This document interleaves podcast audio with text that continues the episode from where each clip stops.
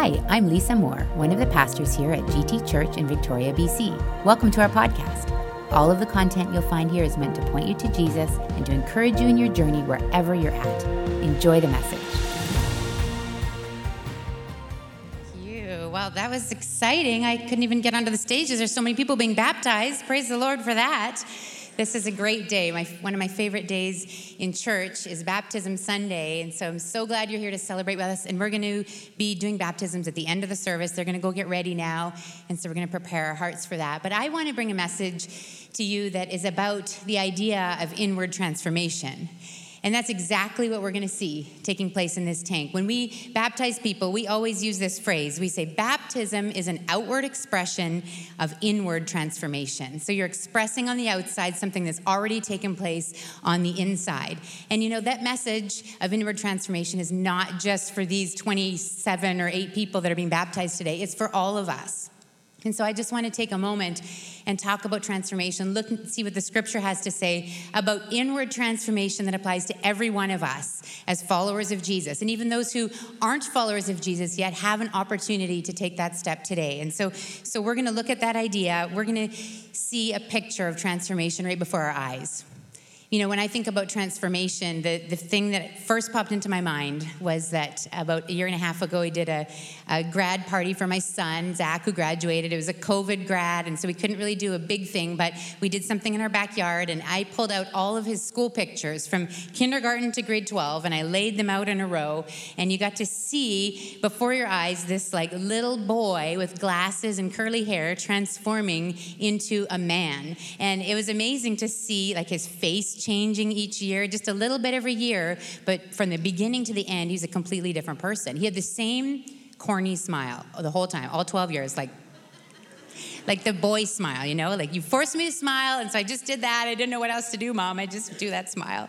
Um, but you saw the transformation. It was such a vivid picture for me.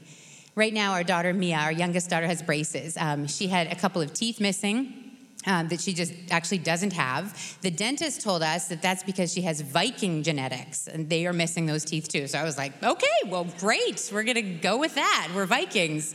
Um, sounds awesome so she uh, she had big gaps in her teeth and she felt self-conscious about it but she got these braces and honestly it was like instant transformation. Her bones are still growing and moving. And so uh, at that age when you have braces they move so quickly. And literally every time we go to the dentist every month he's like wow this is amazing. They're moving so fast. It's completely transformed her teeth her mouth her smile her face really. And and so i'm seeing this picture every month this transformation. This month he's like okay we're going to move these two and next we're going to move those two and it's just going to all be perfect. And so I see the transformation. When you look into nature, the thing that I thought about as I started to think about transformation was this perfect picture of transformation in a butterfly. You know, the metamorphosis of a butterfly of a caterpillar into a butterfly. It takes about 10 to 14 days, and it's literally transforming this creepy, crawly, disgusting little creature that you try to like get off of you if it's on. And Andy actually torches them in our backyard in our tree. I'm sorry to say, because we got nests of them, and they're like falling everywhere. Um, all of a sudden, that thing goes into this cocoon and metamorphosis takes place and it becomes a butterfly, something incredible, something totally different right before our eyes.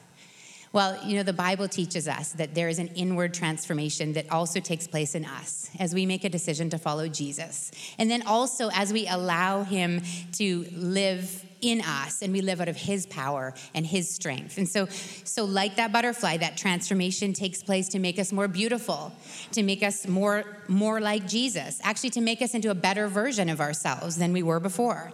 And that continues our whole lives. That process never ends. It doesn't happen one time when you accept Jesus. It doesn't happen, you know, stop happening when you turn 40 or something. It keeps going. We keep getting better and better in Jesus name. You're going to receive that today. You just keep getting better and better.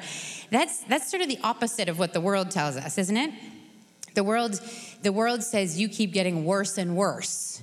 You get older, you gain weight, you're not as beautiful, you're not, you don't have the same capacity, you don't have the same strength. Um, you know, the world goes after change from the outside in to say, hey, you can counteract the effects of age. You can eat this food and it's going to make you feel amazing. You can take this product and put it on your skin and you're going to feel younger than ever. You can wear these clothes and you're just going to be transformed. But these are all external things. And the Bible tells us that the transformation that takes place is internal, and we actually get better and better. We don't decline, we get better. Hopefully, if you're married, you can say that about your spouse. You can say, like, honey, you just get better every day, and I hope that they believe you because it's true. In Jesus' name, you're getting better. So, the Bible teaches us this encouraging truth that we're being continually transformed into the likeness of Jesus.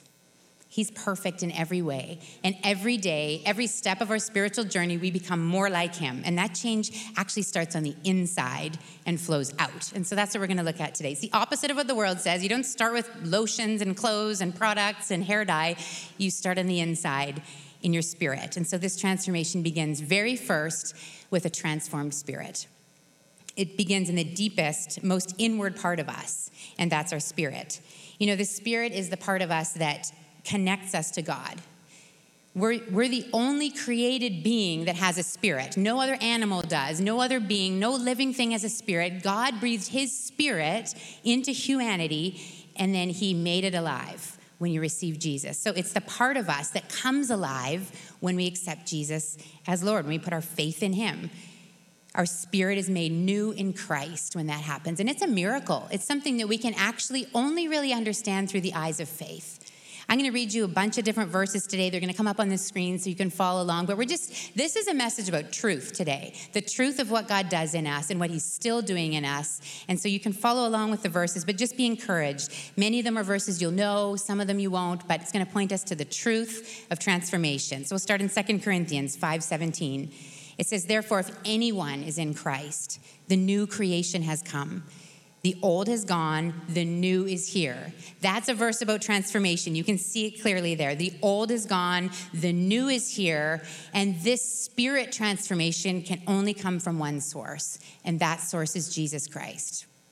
Acts 4:12 says this, salvation is found in no one else, for there's no other name under heaven given to mankind by which we must be saved. Here at Coastline, if you're here very long, or hopefully even just one week, you're going to hear us talking all about next steps because we believe in it. We believe that everyone's on a spiritual journey and that every person has next steps to take. There's hundreds of different next steps you could take. What we're going to see in the tank today is one next step that many people are taking. Maybe God's going to call you to take that as well after you see it and witness that. But we believe that there's so many different steps you can take, and we're here to help you take those steps. Um, but every single person has the same, very same first step. And that step is to receive Jesus.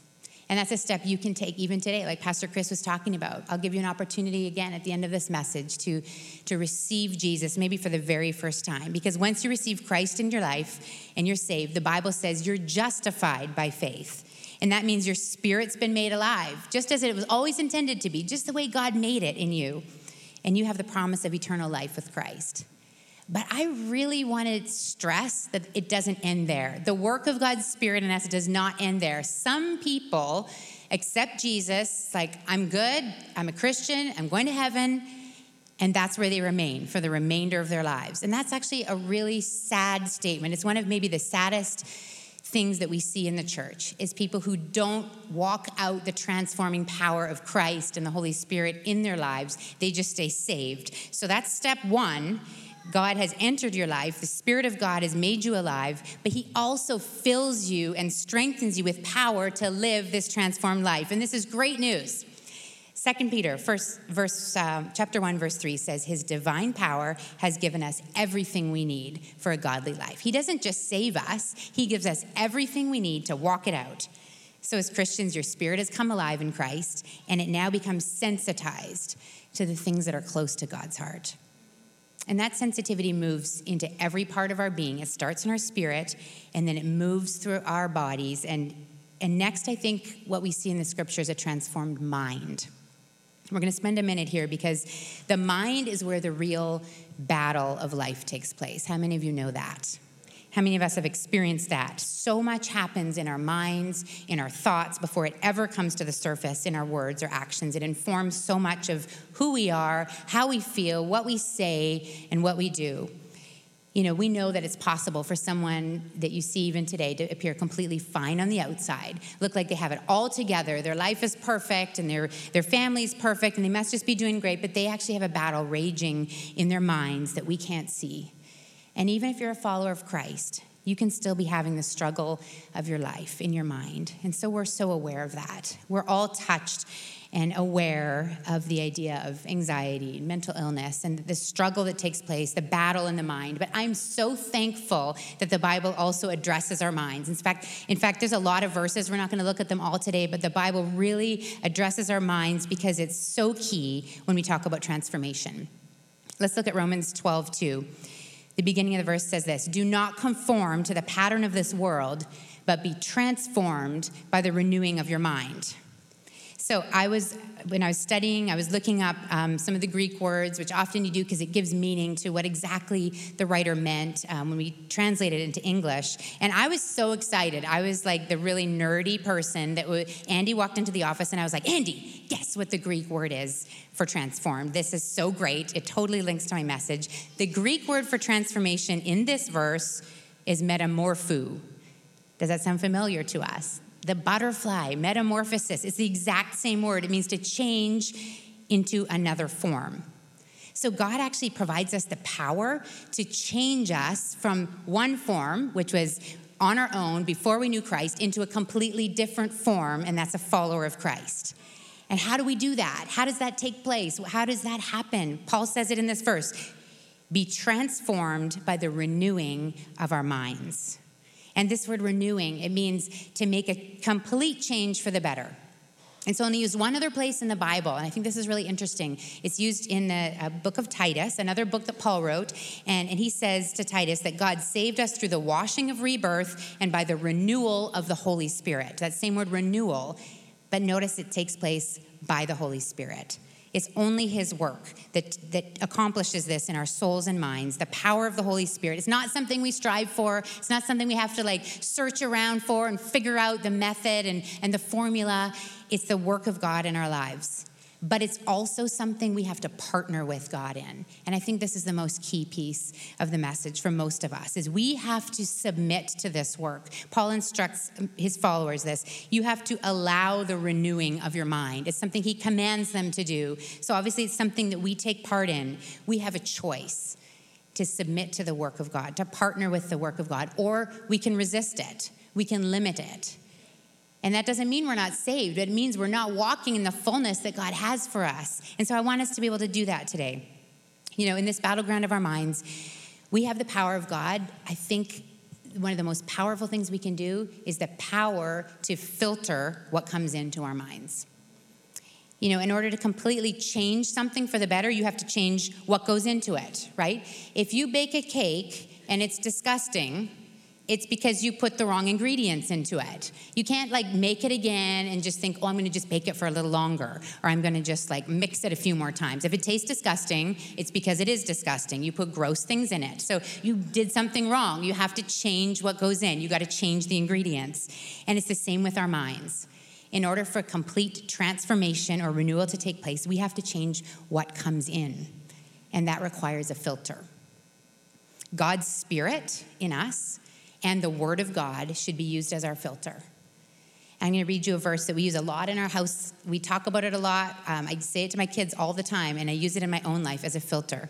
This is a great verse, Philippians 4 8. It says, Paul says this Finally, brothers and sisters, whatever's true, whatever's noble, whatever's right, whatever is pure, whatever is lovely, whatever is admirable, if anything is excellent or praiseworthy, think about such things.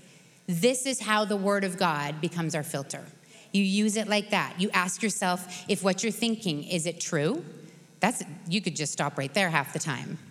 Is it true? Is it right? Is it pure? Is it excellent or praiseworthy? Andy and I were having a conversation yesterday, and he stopped and he said, is this true? Is this excellent or praiseworthy? Because we were talking about this verse and we got off track, and, and he was able to remind me. And I remind myself, I remind my children. I use this a lot when they're having like really negative self talk or feeling really bad about themselves or just rehearsing something really negative in their minds. Is that true? Is that right? Is that pure and lovely? You know, when we begin to fill our minds with God's truth, that truth begins to override any other messages that threaten to take control of our minds.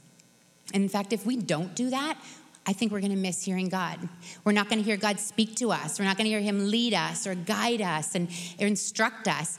I think that's the number one thing that when I sit with people, they say is i just want to i want to hear from god. I want to know what he wants for me. I want to understand what he's saying to me what he wants for my life. I want to hear him personally. And i think that god wants to do that. I know god wants to do that in us but there's ways that we can limit god. We cannot hear him because number one our mind is cluttered there's no filter on it. It's so full of all the input that's coming in from media, from the pace of our world, from all the things that clutter up our minds, so we don't know how to stop and slow down and let God speak, make space for Him to speak. God doesn't yell at us. You know that? The Bible says He's got a still small voice. The world yells at us all the time. Don't you feel like that sometimes? You're just like, if you watch the news or go on social media for, before bed, I think that's the worst thing we could do. I think that's the enemy right there, being like, just fill your mind with all the clutter, with all the stuff that's so overwhelming, so that you can't even sleep, so that your soul is vexed, and so you can't rest and let God speak to you. We're going to talk about that in a second. I think another reason we can't hear God sometimes is because our mind is out of alignment with God. It's like I picture two, two roads running parallel to each other. Think of like, you know, when you go through Vancouver and there's like the main highway, which is like a really bad highway, anyways, and then there's like the little side road through Abbotsford and Chilliwack. You know what I mean? Like you, they run right beside each other. But if you were on one and someone else was on the other and they're trying to like yell at you as you pass through their car, you would never hear them. It's like, we're not on the same road. We're not in alignment. I have no idea what you're saying.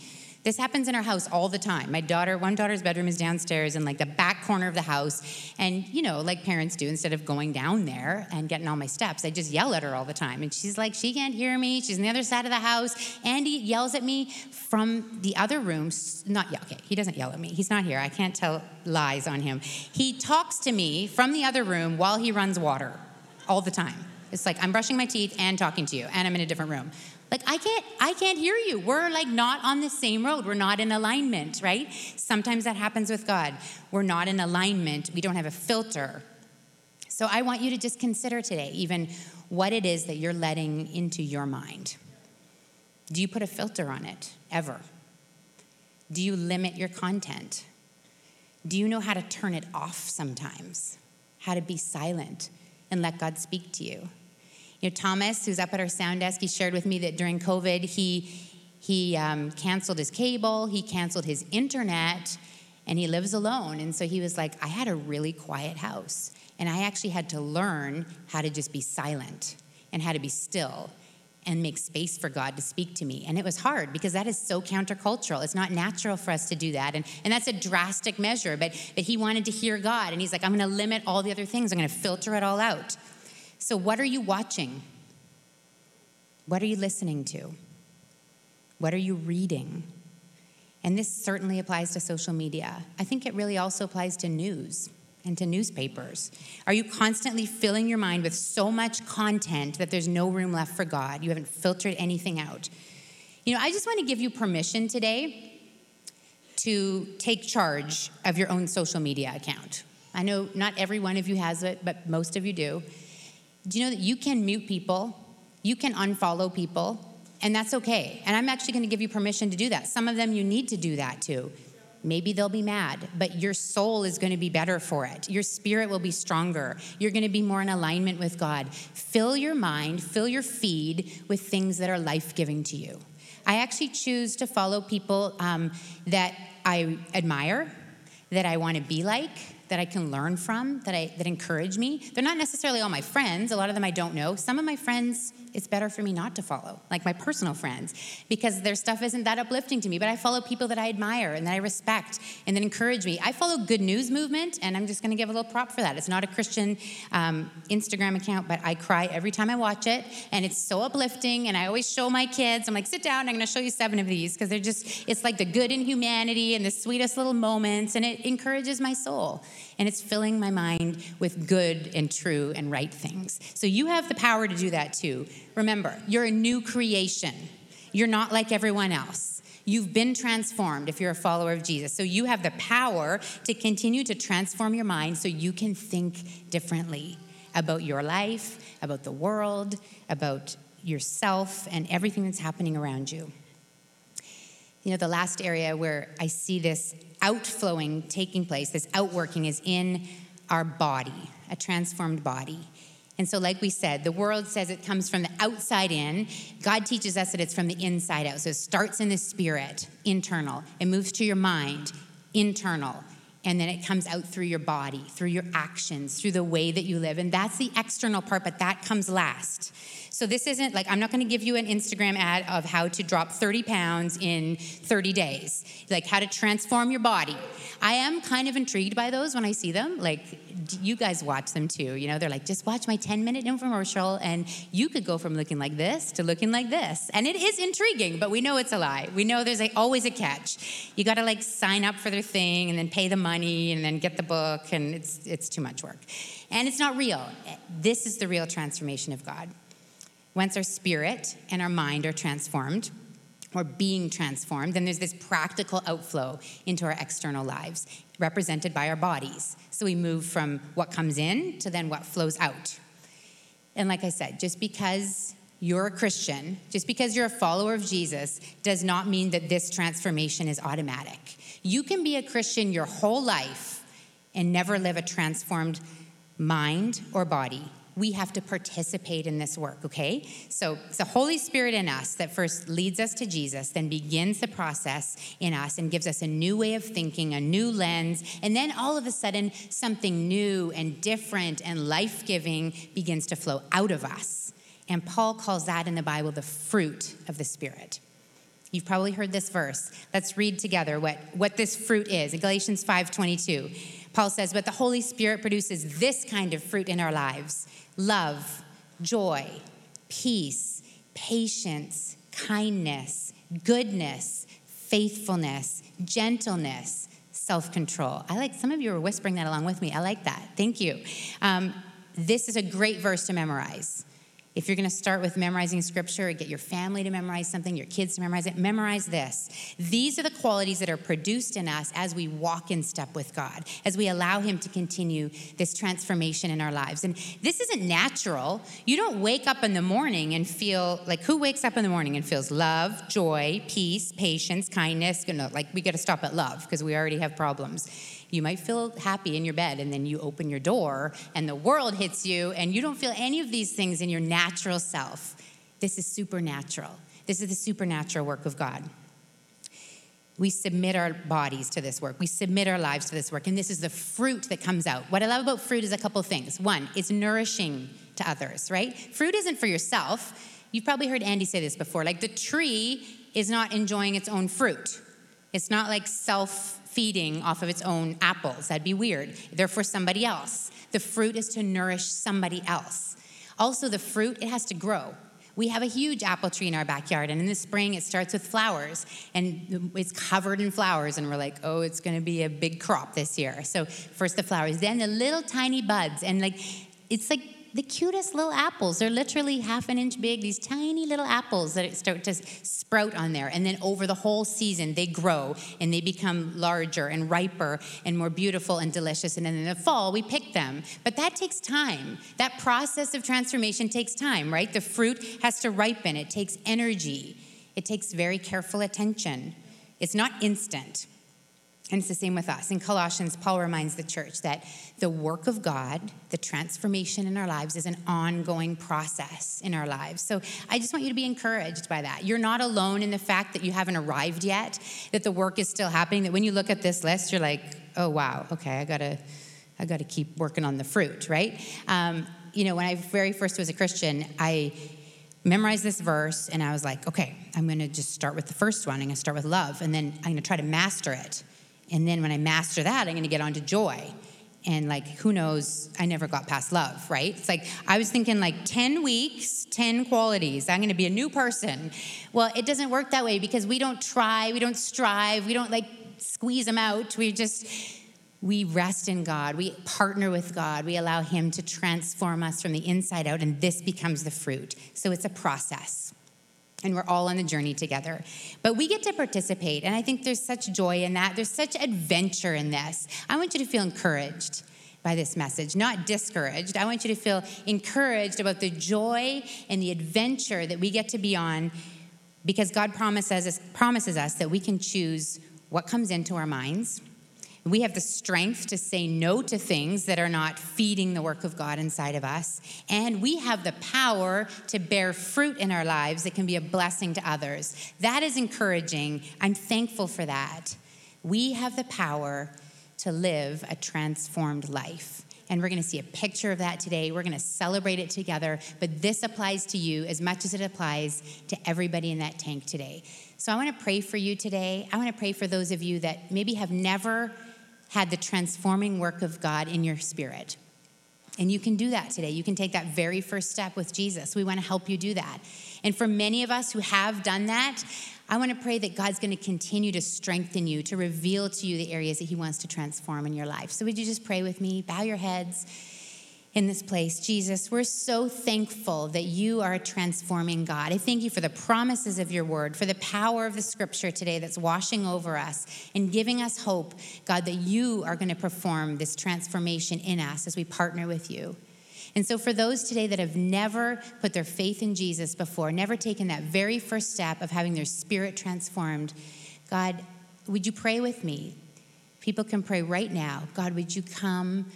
Holy Spirit, fill my life. I accept you, Jesus, as my Savior. I thank you for dying for me. I thank you for taking my sin and my shame and conquering death to make me a new creation, to give me new life, and to transform me by the power of your Holy Spirit. So I choose to make you Lord of my life. I choose to put you on the top, you on the throne of my heart. I'm going to trust you and walk with you. And for the rest of us, I just pray, Lord, that you would continue your transforming work. For those of us that are halted or stuck, God, would you keep us moving? Would you reveal to us, Holy Spirit, areas what you want to transform, that you want to cleanse, that you want to redeem, that you want to filter in our lives? Would you speak to us about what comes in and how we can filter that? God, I pray that you would just continue your beautiful and deep transforming work so that this church would be filled with people that are full of the fruit of the Spirit, that it would be so attractional that others couldn't help but be drawn into it. So use us, God. Teach us, deepen your work in us, and continue to transform us by the power of the Holy Spirit. In Jesus' name, amen. Amen.